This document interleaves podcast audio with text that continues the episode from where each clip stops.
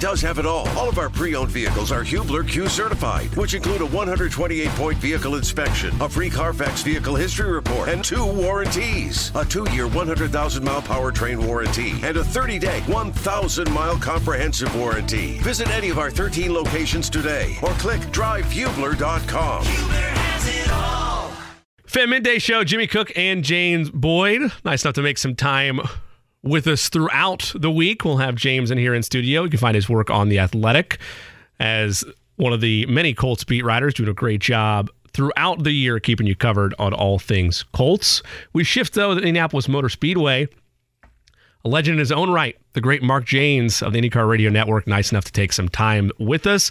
Mark, appreciate you making all the time for us this weekend. Obviously, you and I had a conversation on Indiana Sports Talk, and good to have you here now on the main airwaves here on the fan. I liken it to a for all the drivers, right, it's still a delicious entree. But if you're a race fan, it is a delightful high dollar appetizer at a five star restaurant when you look at the Grand Prix and then the lead up to the greatest spectacle in racing. And we got delivered one of those high dollar level appetizers or entrees over the weekend with a runaway domination from Alex Palou.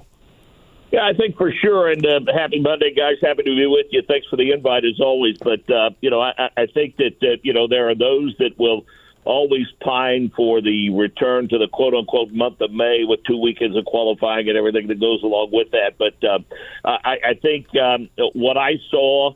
And then I think the uh, the facts bear it out in terms of sales that attendance was up uh, uh, for the weekend. That I think that shows a tremendous commitment on the part of Penske Entertainment and uh, one of the hardest working men in show business, uh, the IMS president Doug Boles. mm-hmm. and. Uh, you know, I, I looked out out of our broadcast booth at Turn Four and saw that Turn Four grandstand packed about as much as uh, I've ever seen it packed in quite some time for that event. And um, you know, what I thought was cool the time that I had uh, the opportunity to walk around over the course of the weekend is, you know, given the price point for a general admission ticket and all that they have done to enhance the the, the, the viewing uh, uh, points from the infield with the uh, expanded and extended viewing mounts, uh, where you go onto the road course, so the addition of video boards and you know the ever expanding fan zone and all of that. I I think as much as anything, you know, you, you want to set the tone for the month with a good event.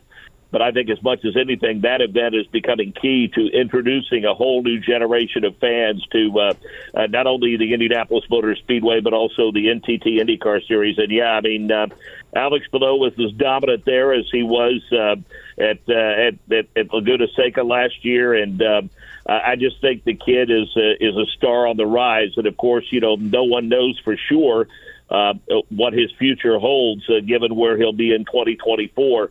Uh, but I, for one, hope he stays put in the NTT IndyCar Series because, as I think I posted on social media, I think he is absolutely everything you would want in an ambassador for your sport. Yeah, Mark, I was going to chime in there and kind of piggyback off what you said. What do you think Alex does for that next generation of fans, people who want to look at him and be like him, and just the excitement he brings to the sport? Well, I think you know he's uh, he's this generation's Helio, and I know Helio is still you know very much a part of the NTT IndyCar series, and and I'm not saying that that you know drivers have one persona on camera and another persona off. Uh, but I think if, if there are any uh, that are absolutely, totally, and completely genuine, uh, that uh, I think he fits into that category. I think what you see is what you get. And guys, I'm telling you, uh, with with that mess that unfolded last year with his contract and his future with him and Ganassi and Arrow McLaren, you know we we have media bullpen opportunities to kick off a weekend, and uh, he was always willing to be a part of those. Any question that anybody asked him about it, he didn't shy away from it. He didn't go onto the hauler and shut the doors and hide. Uh, he stood there and, and, and took it like a man and uh, you know he stayed um, you know in in contention for a championship throughout the course of the entire season and fell a, a, a little bit short. And and I, for one, as neutral as we're supposed to be, became a, a you know, if not a fan, then certainly someone that has a tremendous amount of respect for his ability to focus on the task at hand and not allow things on the outside, especially things that he couldn't necessarily control, serve as a distraction. And I think that speaks well of it. But uh, he's very personable, very likable. I think as a driver, he has the respect of everyone in the paddock. I've never really heard anybody complain about him or be concerned about him or not like the way he drives. And uh, you know, I, I I just think that he's the he's he's the real deal, and he's the uh, he's the total package. And if he sticks around this series for very long, I think more championships will come. And you'd like to think that given his recent success at the Indianapolis 500 and the team he's driving for this year, he'll be a contender for a win, especially now that he knows what he didn't know, uh, which resulted in his in his runner-up finish to Helio Castroneves Evans a couple of years ago when Helio won his fourth. The voice the NTT IndyCar Series, Mark Jaynes, nice enough to make some time with us here on the Fan Midday Show. Mark, with Alex Palou and his team at Chip Ganassi Racing deciding to go with the red Firestone alternates to start the race, how much of that helped set the stage for this win, but also that first and only caution that allowed him to get a little bit of extra juice out of those tires? Yeah, I don't think there's any question. As uh, our driver analyst Davey Hamilton and I discussed it, you know, it wasn't so much the order of, of uh, you know, when you chose the reds and when you chose the blacks, but – how you were able to manage them in those those various stints. And and and Davey is of the opinion that the way they laid those out in terms of how they used them, you know, rotating between the reds and the black and in the order in which they did. I'm sorry, Kara Kristalik would prefer me to say primary and alternates. we'll call them primaries and alternates, but everybody knows what we mean. But I, I you know, Davey's of the opinion that uh, you know, imitation is the sincerest form of flattery, and uh, you know, a lot of people might emulate that when they get back here a little bit later on in the year with that uh, that NASCAR IndyCar doubleheader weekend. I mean, uh, you know that.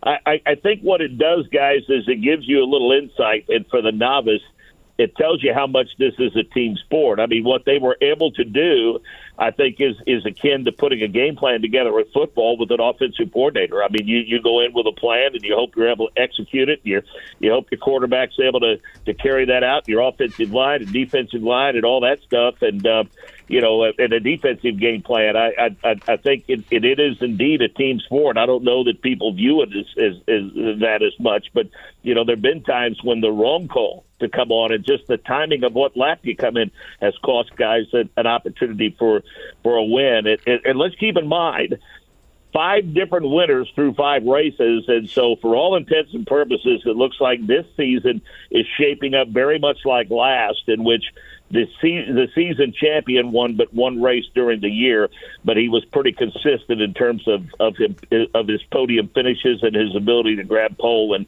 and I think that uh, that's that's very much what we're looking at this year, even though we've now reached the point where we're going to put the championship discussion on hold for a couple of weeks and get back to that when we go to Detroit. So, Mark, I've been living in Indy for about a year and a half now. I haven't made it to the Indy 500, hoping to go for the first time uh, this year. What can someone like me, who's still relatively new to the sport, new to the city, um, expect that weekend? Well, I think you're going to be blown away. I, I think the earlier you can get there, the better and I recommend that because it's just absolutely awesome to watch that place come to life. I mean, if you get in there, you know, six o'clock, six thirty, uh, and and you just you ha- you see the place relatively empty, and then uh, watch it come to life, and then you know, kind of settle back in your seat about the time that the pre-race festivities and everything get going around, you know, ten o'clock in the morning or so um, you know, you, you could literally feel uh, throughout your entire body the energy build. Oh, wow! And uh, the, the the history and the tradition of the pre-race festivities and the order in which they're done. Um, it's it's it's a very very uh, humbling set of ceremonies. Uh, it, uh, there's a, a tinge of patriotism in it for sure, and respect and admiration for, for those who have paid the ultimate sacrifice for our country and and and then all of a sudden we shift our focus back to uh, uh, the the greatest race in the world, and uh, uh, the command to start engines uh, gives you a level of anticipation that. Uh, if you're experiencing it for the first time, I'd be anxious to talk to you afterwards to see how that felt. And then that that that opening lap is is a combination of of man machine power and chaos, which is unlike anything that you've ever seen. So, and, and I think the only thing that will be stronger than your desire to see it the first time will be the desire to see it again and again and again. Mark, for Alex Palou, he's going to attempt to do what one of their drivers ever done, which is sweep the month of May. Simon Pagenaud doing that in 2019. I know everybody says this, right? It's just like any other sport. What are you supposed to say about your car? But Alex Palou talked a lot in post race about how they felt like they had the fast car, the right car all week. And I know there's so much that goes into it, and and luck factors in as well. But but just how difficult of a feat is that to not only win the 500 as we well know, but complete this sweep? Well, I think it's difficult in this day and age, as we just discussed about the championship. I mean, I, I think it's difficult to win at Barber. It's difficult to win at Long Beach, at Worldwide Technology Raceway, Iowa Speedway, or anywhere. I mean, you're you know you're looking at, at, at this past weekend. We had 27 cars in that field, and Davey and I discussed this too. I mean, out of those 27, there were over 20 cars in that field that you, you really felt like that that had a, le, a, a legitimate shot to win the race. And I mean, think about that. I mean, there's there's no other uh, form of motorsports in the world. I don't care what anybody says. There is no other form of motorsports in the world that you can say that about. This is the one and only that that is definitely true. And the fact that we've had five different winners, I think, reaffirms that. Uh, but it is, uh, it, it, and it's difficult, uh, so difficult to win the. Uh, the Indianapolis 500, uh, and you could ask anybody who won it how hard it is because again, much like I just said about your first experience of the 500, it, Tony Kanaan and all have said it. The only thing stronger than a desire to win that race is the desire to win it again. And you know, uh, it, it's like I've talked to Davey about. Davey was a two-time series runner-up uh, in the old IRL days, and Davey can tell you exactly when and where he lost both of those championships.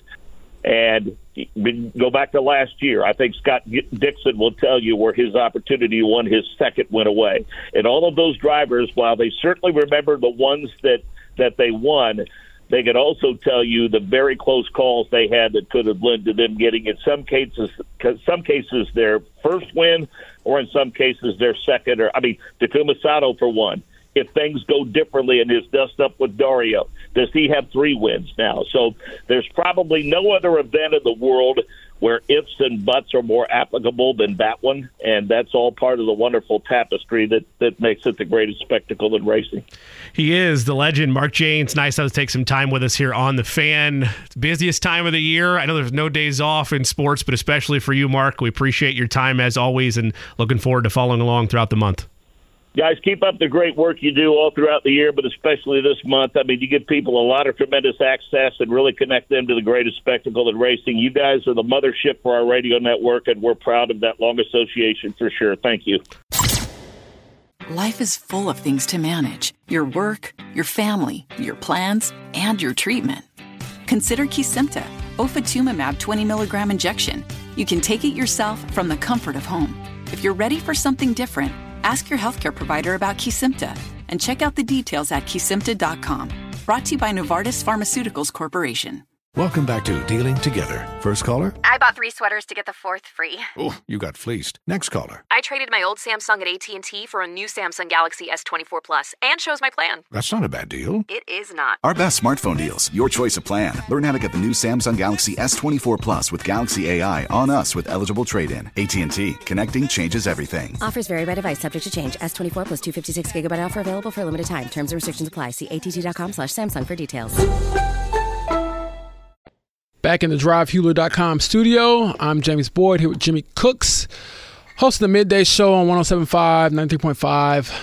The fan. We have Stephen Holder on the line, my fellow Colts reporter, someone who convinced me that the NFL was for me, and then we went through the most ridiculous season together. So I still blame him for that. um, but Holder, how are you doing? And um, I guess to start off, You've seen Anthony Richardson just as we have. What are your first impressions of the new face of the franchise? Well, first of all, I have no idea what you're talking about. I, we never had that conversation. You totally made that up. But uh, you know, that's that's what I've come to expect from you. You know, just can't be honest. I get it. I get it. Uh, no, I, I do think uh, it just. And by the way, give it more than one season. You know, after you've done like 17, like me, hopefully they balance out. There you but go. Anyhow, there you go. Uh, so Anthony Richardson, I, I really think. Well, here's what we know so far. I, I don't know what kind of player Anthony Richardson is going to be because mm-hmm. we can't know that. Uh, I do know that he is saying and doing all the right things, mm-hmm. and I, I trust that that is going to have the potential to take him a long way. I think understanding his role as a quarterback and and the the import of that is, is really important, and he does seem to get it. I, I love that about him. He he has this unique ability to have a swagger and a confidence, but also not come across as you know as as as you know undue confidence, I guess you know, or mm-hmm. or just you know kind of bragging. You know, he's like, yeah, you know, look, I do what I do, but he also has a, a way of really being, I, I think, showing humility that I believe is really going to endear him to his his older teammates. It's, it's a really tough thing for a young quarterback to come into a veteran team, and they do have a fair number of veterans. Uh, I think it takes a certain kind of young man to do that, and he seems to have the ability to do it. And then, lastly, I would just add the the brief window we saw at rookie uh, rookie minicamp a couple weeks ago. I think in that window you did see some of the flash mm-hmm. that that is so talked about and that he demonstrated at Florida last year. So it's all there. It's just gonna you know it's gonna be a process. Stephen Holder with us here on the Fan Midday Show. Stephen, you kind of broke it down on Twitter either just before or just after the schedule was released, highlighting that this is the fourth softest schedule in the NFL based off strength of schedule from last year. And while you can't put all of your eggs in that basket, perhaps it could change what the Colts are able to do this year on a week by week basis. After you saw all those games get lined up and know where they're at now, did that change anything for you finally seeing it on paper? Are you about in the same spot where this could be a good opportunity for them, even if their over under is set at like six and a half going into this year? Yeah, I mean, I, I don't hate the over under. I think it's, um, for me, the number is around seven you know, just personally, but you know, who knows, right? right? Um, I, I do think that it's possible this is a season where our expectations could change over the course of the season. You know, because honestly, they're they're so heavily dependent on on the quarterback and and the type of quarterback play they get. Excuse me, whether that quarterback is you know Anthony Richardson initially or, or Gardner Minshew. Uh, I think quarterback play last year had a lot to do with the results, right? It always does. And so, in a positive or negative fashion. So, I mean, we know that. And so, I think if the quarterback play is better than anticipated, and you can't have high expectations for a rookie, you, you have to have modest expectations, but sometimes they surprise you. And so, if that happens, and suddenly you're getting solid performances from Anthony Richardson, and he's keeping defenses at bay, and then you've got uh, Jonathan Taylor in the mix, and he's doing Jonathan Taylor things again. You know, now you have a, a scenario where they're going to win some games that maybe they weren't expected to, and and who knows? So I, I just think that's kind of the fun of it. Um, and going back to your original question, did my expectations change? I mean, I don't know that they changed, but I do think there are some opportunities. I think the early part of the schedule is very manageable, at least if they're a competent football team. They were not last year, but but if they are and they show that they're competent, you know, they can they can score a few wins in there. So it's up to them, and and they've got to show us what they are for us to really truly gauge, you know, what success is. I think this year. Stephen, you've covered this team for number of years now. You know how much. oh, here he goes for listeners out there, he thinks everything I say is like an old joke, but no, that's just me giving my respect to the to the OGs of the, of the group. But um, you know, Jim Irsay has loved his quarterbacks. You know that position means more to him, you know, than anything. And so for him to get a new one in there, a rookie one, which is what he's wanted all along, how much do you think Anthony Richardson means to him going forward as he tries to reconfigure this franchise? Anthony Richardson represents hope, and and while that's something usually the fans latch onto, I've always said, you know, Jim Irsay is himself a huge fan. Mm-hmm. You know, look, he he gets it, and he's he's more invested than the rest of us because you know he's literally invested. But at the same time, I mean, it, it it really is for him. I think a chance to hopefully, you know, he hopes turn the page. I mean, the Andrew Luck saga has been crushing for everybody. There's no doubt about that. But I mean, I, I remember Jim Irsay's face sitting in that press conference that night. I'll never forget it. And I mean, he looked defeated. He looked crushed that night that Andrew Luck walked away because I think he knew what it meant for mm-hmm. his team. You know, and and I think th- there really hasn't been an opportunity to really feel good about that position for any length of time uh, since then. And and this represents a chance for them to get back to that. I mean, there was a time when you know really a long time here, right? A period of two decades, frankly, where any Colts game was winnable because of the quarterback. I mean, that is a great feeling, you know, and and that feeling has just been absent for for too long, and and I think Jim Irsay sees the chance to recapture that. We don't know if it'll it'll be there, but but it's it's a it's their biggest swing yet, I think. Stephen, James brought up a great point earlier when we were discussing the schedule and my angst for the lack of primetime games. I get it, they have to be earned, but you look around the league, there's a handful of teams that I don't really think earned three, four primetime games when maybe the Colts could have gotten one. But James brought up the point that if the Colts would have done something that only a handful of teams would actually do or have the gall to do and straight up say he's our starter week one he's going to be under center week one that maybe there would have been an angle to have another rookie potential superstar quarterback match him up against Bryce Young in Carolina or match him up against CJ Stroud when the Texans face off or Trevor Lawrence and the Jaguars. Do you think that could have changed anything if they would? I mean, they don't. They wouldn't say that just for the sake of getting a primetime game. I know that, but would that have changed something if this was a clear he's starter week one direction for this franchise? I mean, perhaps. I do think that they were they they're going to continue to be you know ambiguous about it, right. you know, just so that they don't box themselves in. Uh, but I think that's it's probably the approach that other teams have taken too. I, I don't know offhand like what the Panthers have said about Bryce Young. I don't know if they've committed to him starting week one. I, I don't think the Texans have necessarily committed to C.J. Stroud week one. It's just what teams do. But um, but I, but I do think there's probably more ambiguity here because you do have Gardner Minshew. So I get it on the TV, you know, on the TV side of it. Um, it may have made a difference. I mean, if if there was no Gardner Minshew, if it was Anthony Richardson and Sam Ehlinger, I think we would be having a much clearer conversation, right? And not to slight Sam Ehlinger, but I, I think at the end of the day, uh, he he doesn't trump the the potential of Anthony Richardson. Anthony Richardson would start if that was his competition. Um, but it is Gardner Minshew, and he he has started a lot of games in this league, so that does make it a little more complicated.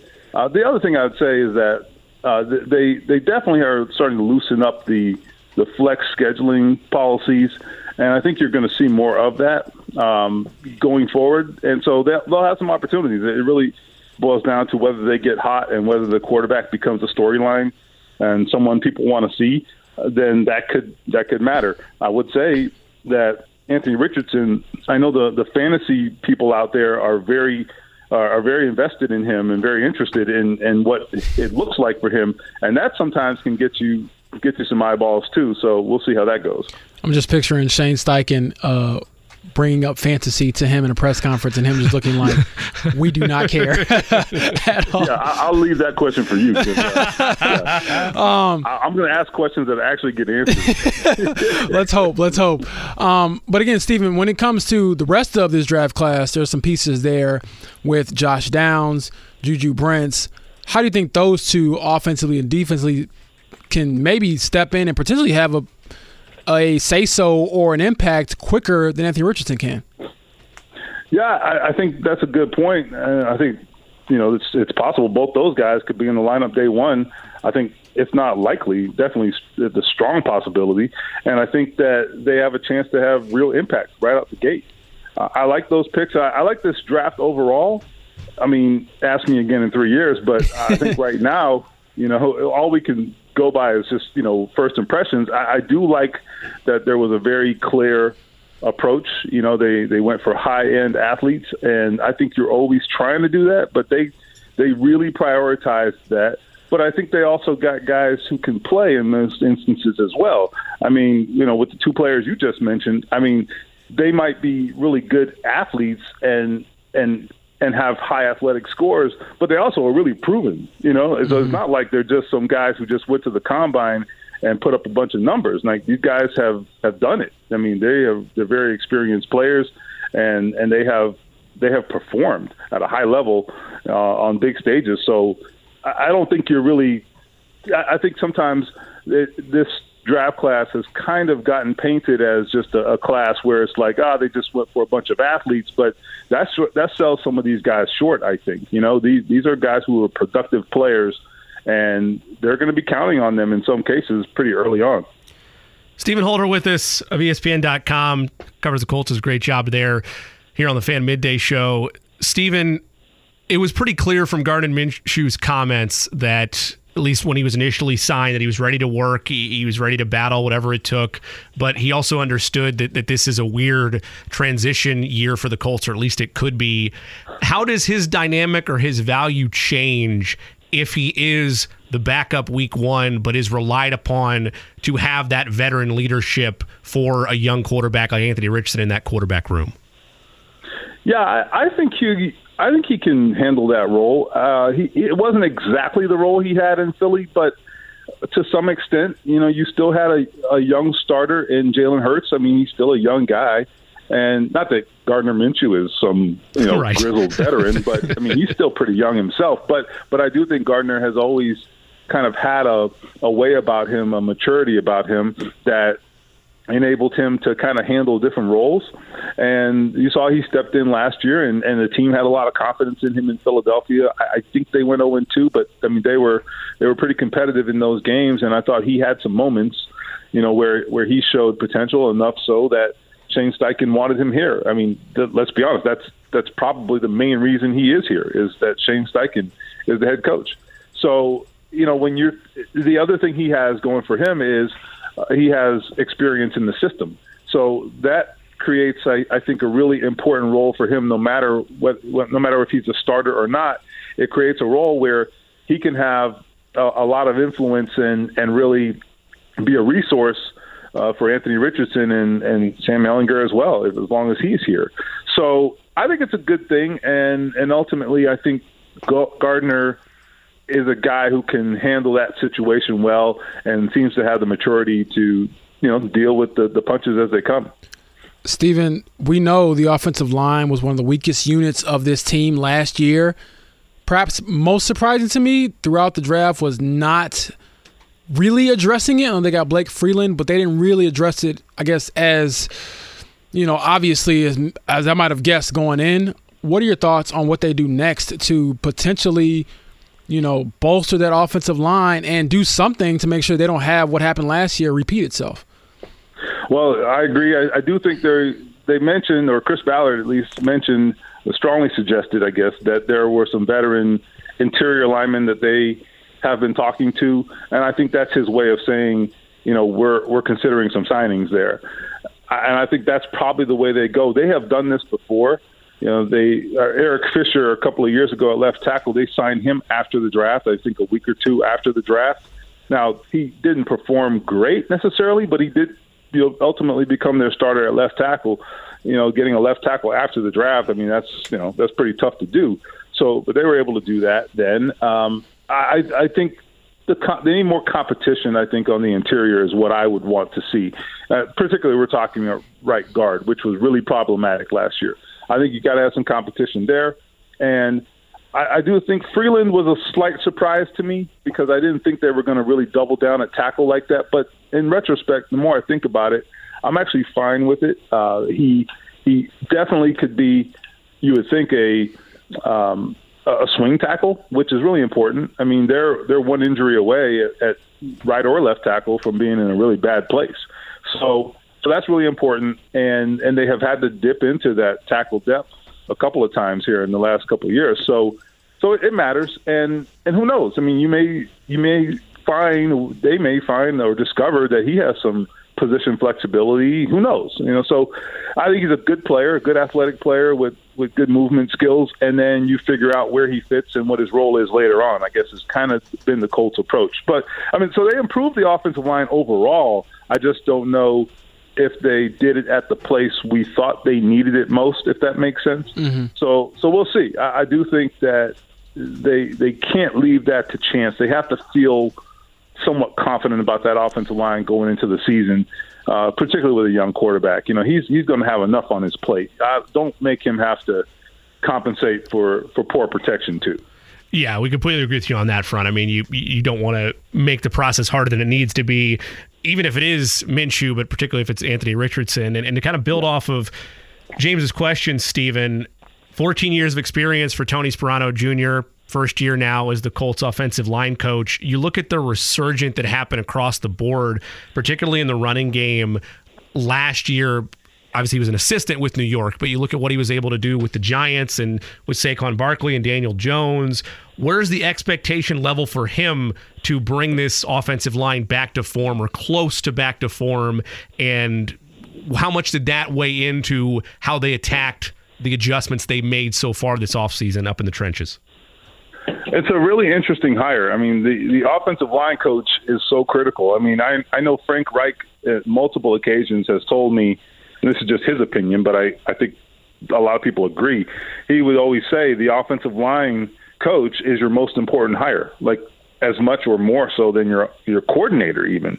So he just thought that position and, and the the job of that particular coach, teaching technique and, and with all of the uh, all the above the neck stuff that they have to deal with at that position, he just thought it was so so critical to have a, an excellent teacher at that spot.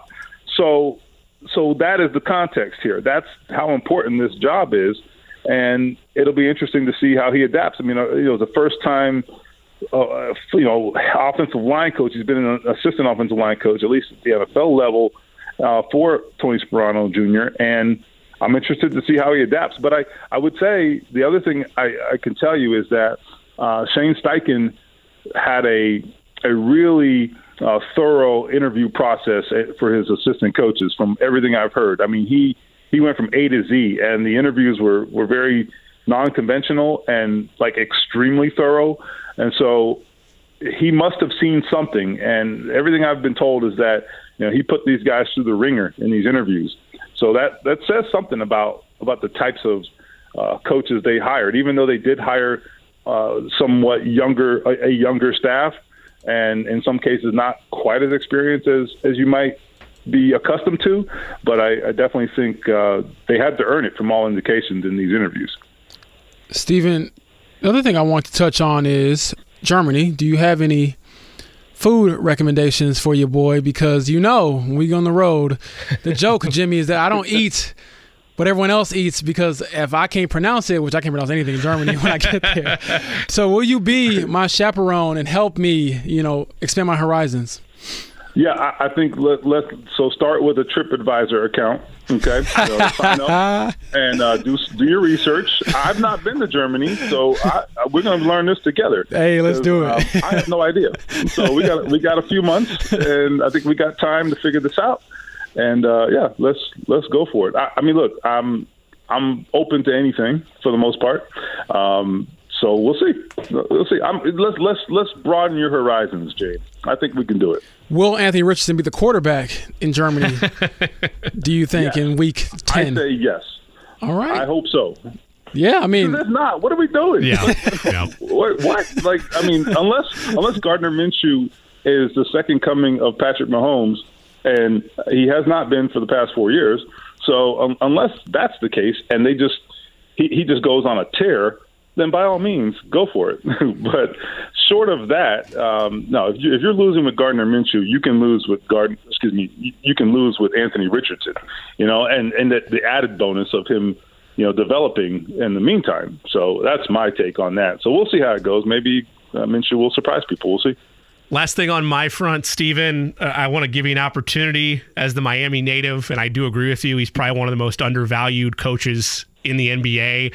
Uh, summarize what Erik Spoelstra, Jimmy Butler, and company are doing down there.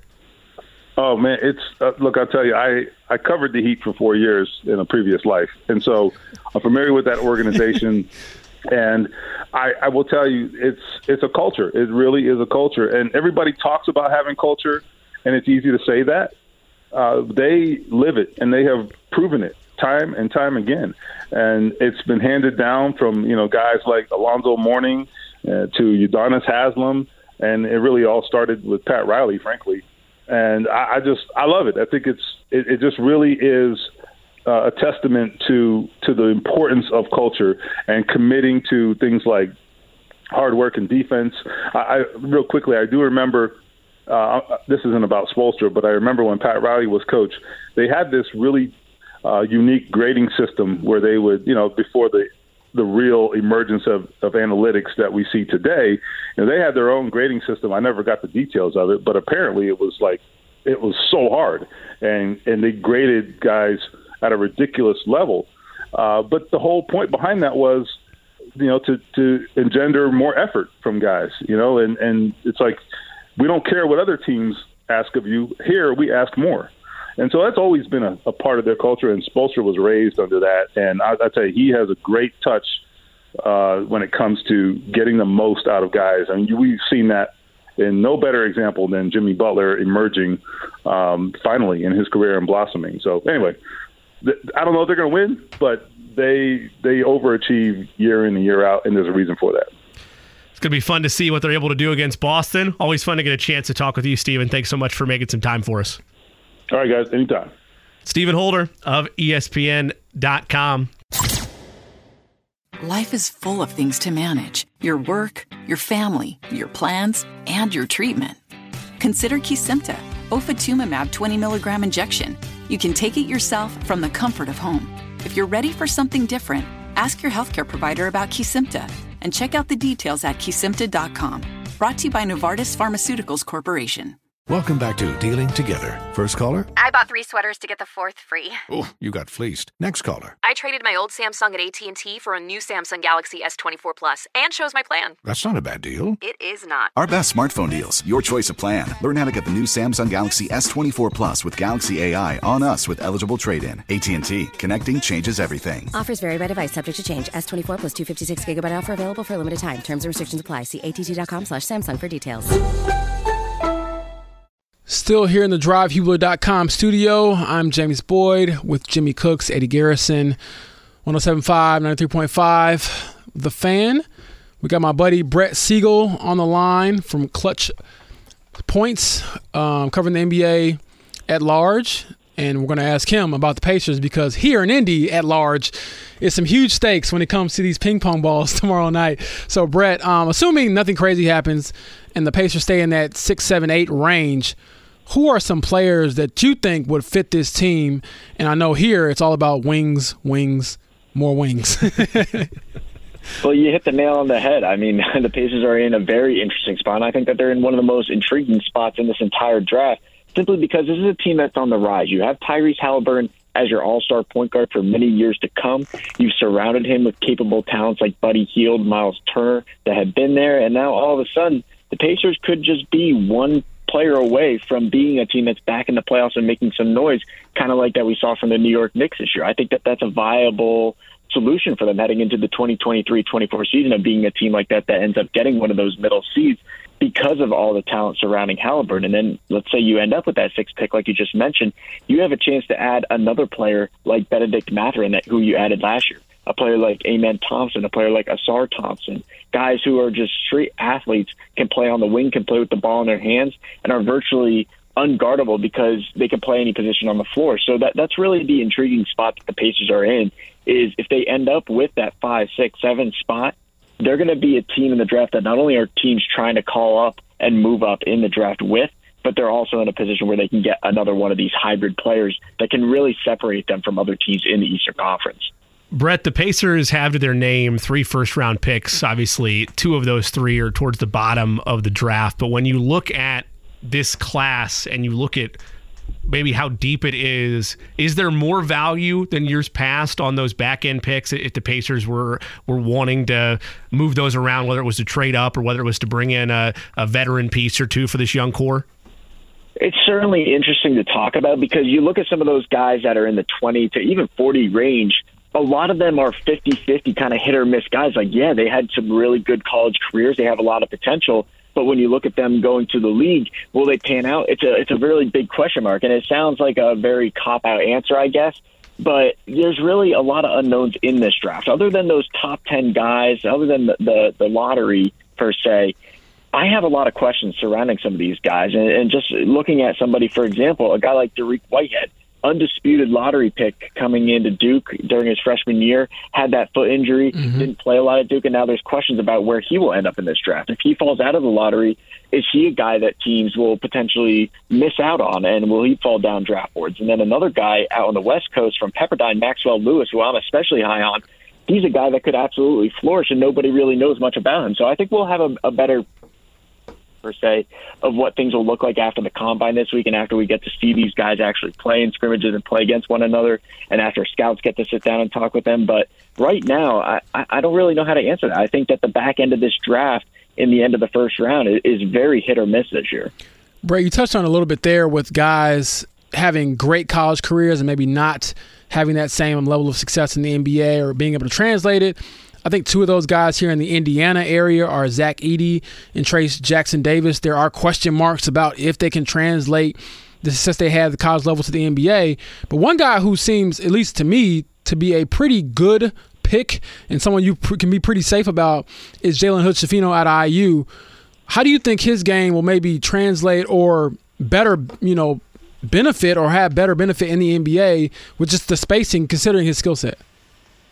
Yeah, I think that he's one of the better shooters in this draft class, and I think that there's a lot of growth for him this week at the combine and through these pre-draft workouts. Right now, I have him just outside the lottery as a draft prospect, but based on how things go this week and over the course of the next two, three weeks, he could easily work his way up to the end of the lottery, similar to what we saw with Corey Kispert a few years ago when he went to the Washington Wizards. I think that Hood-Schifino is in a similar spot to that and he could be a prospect that really comes in and is able to contribute off the bench right away. A solid guard, known for playing on the ball, but I think that he can really contribute as a guy that runs off screens, spot of three point shooting, and can play a little bit of everything either on the wing or as a as a bigger guard for many teams in this league.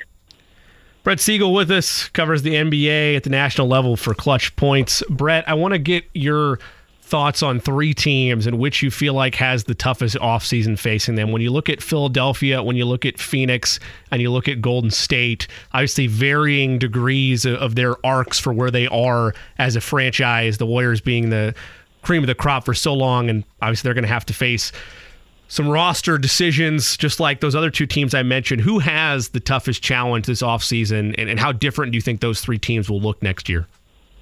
It's an interesting question because I think that they all face different challenges that creates a unique situation for each. So you look at the Philadelphia 76ers, obviously the questions right now surround Doc Rivers. We've seen a lot of head coaches on the outs this offseason, which in my opinion, a lot of them shouldn't have been fired, but that's just kind of the way of the road right now in the NBA. So Doc Rivers potentially being fired from Philly and going elsewhere, that it's still a very real possibility again, a better picture will be painted for that over the course of the next week or so as as they have their exit interviews and as Elton Brand and Daryl Morey are able to sit down and come up with a plan of what this franchise is going to look like moving forward. But I think that Philadelphia is definitely trending downwards right now. You have that Doc Rivers situation. You have Joel Embiid coming off an MVP season. Obviously, his frustrations are very clear with not being able to get past the Eastern Conference semifinals in recent years. James Harden is a major question mark. He could up and leave, either go to Houston or somewhere else in the offseason. So Philly has their own internal problems to deal with there. You look at the Phoenix Suns, I think that they're on red alert entering this offseason because Kevin Durant is approaching the age where he's still going to be playing at a superstar all NBA level, but you have to have that in your mind that he's an aging veteran in this league. How much more can you really get from him without having a young core to kind of back him up? Chris Paul, his contract situation is very interesting this offseason. They could potentially opt out of his deal, making him a free agent, or they could trade him to free up cap room there. You have Devin Booker, who's going to have his fourth or fifth head coach since entering the league. So a lot of questions surround the Phoenix Suns as well. For the Golden State Warriors, I'm not too worried about the direction for them. I think that that core of Draymond Green, Klay Thompson, Stephen Curry is there to stay. They obviously love Andrew Wiggins. They're not going to be getting rid of him. They'll have conversations about trading Jordan Poole, but the big question mark surrounds Bob Myers this offseason and whether or not he will be back as the president of basketball operations and the general manager for the Golden State Warriors. There's a lot of belief right now around the league that he could potentially take the year off and take the 2023-24 season off to be with his family until reevaluating things moving forward. So there's a lot going on with Bob Myers. There's teams pursuing him. The Warriors want him back but he's truly 50-50 on the fence whether or not he wants to remain in the NBA or kind of sit back, relax, and kick his feet up at the beach for the year. So we'll see how that plays out with the Warriors.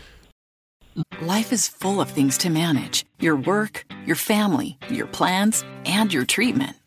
Consider Kesimpta, ofatumumab 20 milligram injection. You can take it yourself from the comfort of home. If you're ready for something different, ask your healthcare provider about Kesimpta and check out the details at kesimpta.com. Brought to you by Novartis Pharmaceuticals Corporation. Welcome back to Dealing Together. First caller? I bought three sweaters to get the fourth free. Oh, you got fleeced. Next caller. I traded my old Samsung at AT&T for a new Samsung Galaxy S24 Plus and shows my plan. That's not a bad deal. It is not. Our best smartphone deals, your choice of plan. Learn how to get the new Samsung Galaxy S24 Plus with Galaxy AI on us with eligible trade-in. AT&T. Connecting changes everything. Offers vary by device, subject to change. S24 plus 256 gigabyte offer available for a limited time. Terms and restrictions apply. See att.com slash Samsung for details. Brett, I know you're locked in with the combine, the draft coming up, evaluating players, looking at the playoffs and how that's going to, you know, all shake out. But as a fan, how much have you enjoyed just the parity within the league this year and not really knowing who's going to be there at the end? Yeah, very much. I think that this year has been one of the most open years we've ever seen in the NBA. And we've been saying that ever since the first few weeks of the season. I mean, we saw teams get off the fast and hot starts, and obviously that early on, it doesn't mean much. But we were going into the final, what, three, two weeks of the season, and we still didn't know who was going to make the playoffs in the Western Conference. That hmm. race came down to the final few days of the regular season, and at the All Star break in the Eastern Conference, there were still 13 teams in contention for playoff spots. So I think that the league's in a great place. Obviously, with this new CBA deal coming out, that's going to penalize these teams that spend a lot of money, and it's going to make it harder for them to create these in quotes super teams. I think that that's going to create even more parity in this league because you're going to see some of these low market teams being able to spend the same amount as the Miami Heat, as the Milwaukee Bucks, the Boston Celtics, Golden State Warriors, the two teams in Los Angeles, simply because of all the salary restraints those teams are going to face. Just for example, you look at a team like the Warriors, they have over $200 million invested in payroll for next season, counting Draymond Green's player option. And assuming that they keep Green and all those guys around, they're going to face heavily, heavily taxed bills on their end, and they won't be able to go out in free agency and use their mid-level exception like other teams can. So it's going to create a lot of decisions for those teams that spend a lot of money, and for these lesser teams, like I just mentioned, they'll be able to get into the market for some of these bigger name free agents, and who knows, maybe they'll be able to change their fortunes that have been present over the last few years. Brett, looking out west, what excites you the most about this Jokic AD matchup? And who do you think has the most to gain? You got Jokic on one hand, who's been a two time MVP, but hasn't gotten to the finals. But then you also have AD, who still gets so much criticism and the street clothes Davis nickname and all those things. And sometimes he takes nights off and, and can get criticized for that. So who do you think has the most to gain, and what excites you most about them going, you know, head to head? Well, obviously, the most to gain is Nikola Jokic, and that's simply because the Nuggets haven't won a championship, and Nikola Jokic hasn't won a championship. They're the one seed in the West. They have high expectations for themselves, and everybody's been counting them out all season, including entering this series. I've been seeing a lot of people saying that they're taking the Lakers in five, Lakers in six. Nobody's really given the Nuggets credit. So if Jokic and Denver can win this series and advance to the NBA Finals, that will not only do a lot for his legacy, but if they reach the NBA Finals, I truly believe that they win it. I think if Jokic and the Nuggets get past the Lakers and they get there, they'll win their championship. Michael Malone wins his championship, and all the doubt surrounding this franchise that is not necessarily a big market team. I mean, Denver's more of one of those small market teams per se, but they they win the finals. That's going to change drastically for their franchise moving forward. It's going to change the outlook for what's going to happen for them in terms of free agency, in terms of the draft, in terms of just the, the belief and thinking around the league in them. Because right now they're still in a class like the Memphis Grizzlies, the Los Angeles Clippers, as those teams that are good. You see them in the playoffs, but nobody really views them as the contending threats like when the the Suns were there a few years ago, when the Warriors are there, when the Lakers are there. So I think that Jokic definitely has the most to gain. But what I'm looking at in this series is can the Lakers defend the way that they did against the Warriors? Because when you look at that series, Klay Thompson was non-existent, and obviously he had tough shooting stretches. But you have to give Darvin Ham and the Lakers defense a ton of credit for scheming up different things to take him out of the picture. Jordan Poole was non-existent. Andrew Wiggins really didn't have that good of offensive performances other than that one 20-point game. So can they do the same thing that they did against Klay Thompson and others against Jamal Murray? Can they take him out of the picture and only make Nikola Jokic beat you? Can you take Michael Porter Jr. out of the perimeter there? So there's a lot of different question marks surrounding the Lakers defense, and I think that their athleticism and their their wingspans and their length out on the perimeter, I think that that's actually going to bother Jamal Murray and Michael Porter Jr. quite a bit in this series. He's Brett Siegel of Clutch Points, national NBA insider and reporter for Clutch Points. Thanks for making some time, Brett. Yeah, absolutely. I appreciate it. Bring us Wemby. got, got, got to recruit Brett in there uh, with our seance ceremonies and whatnot that we need for the Pacers to win the NBA draft lottery tomorrow night.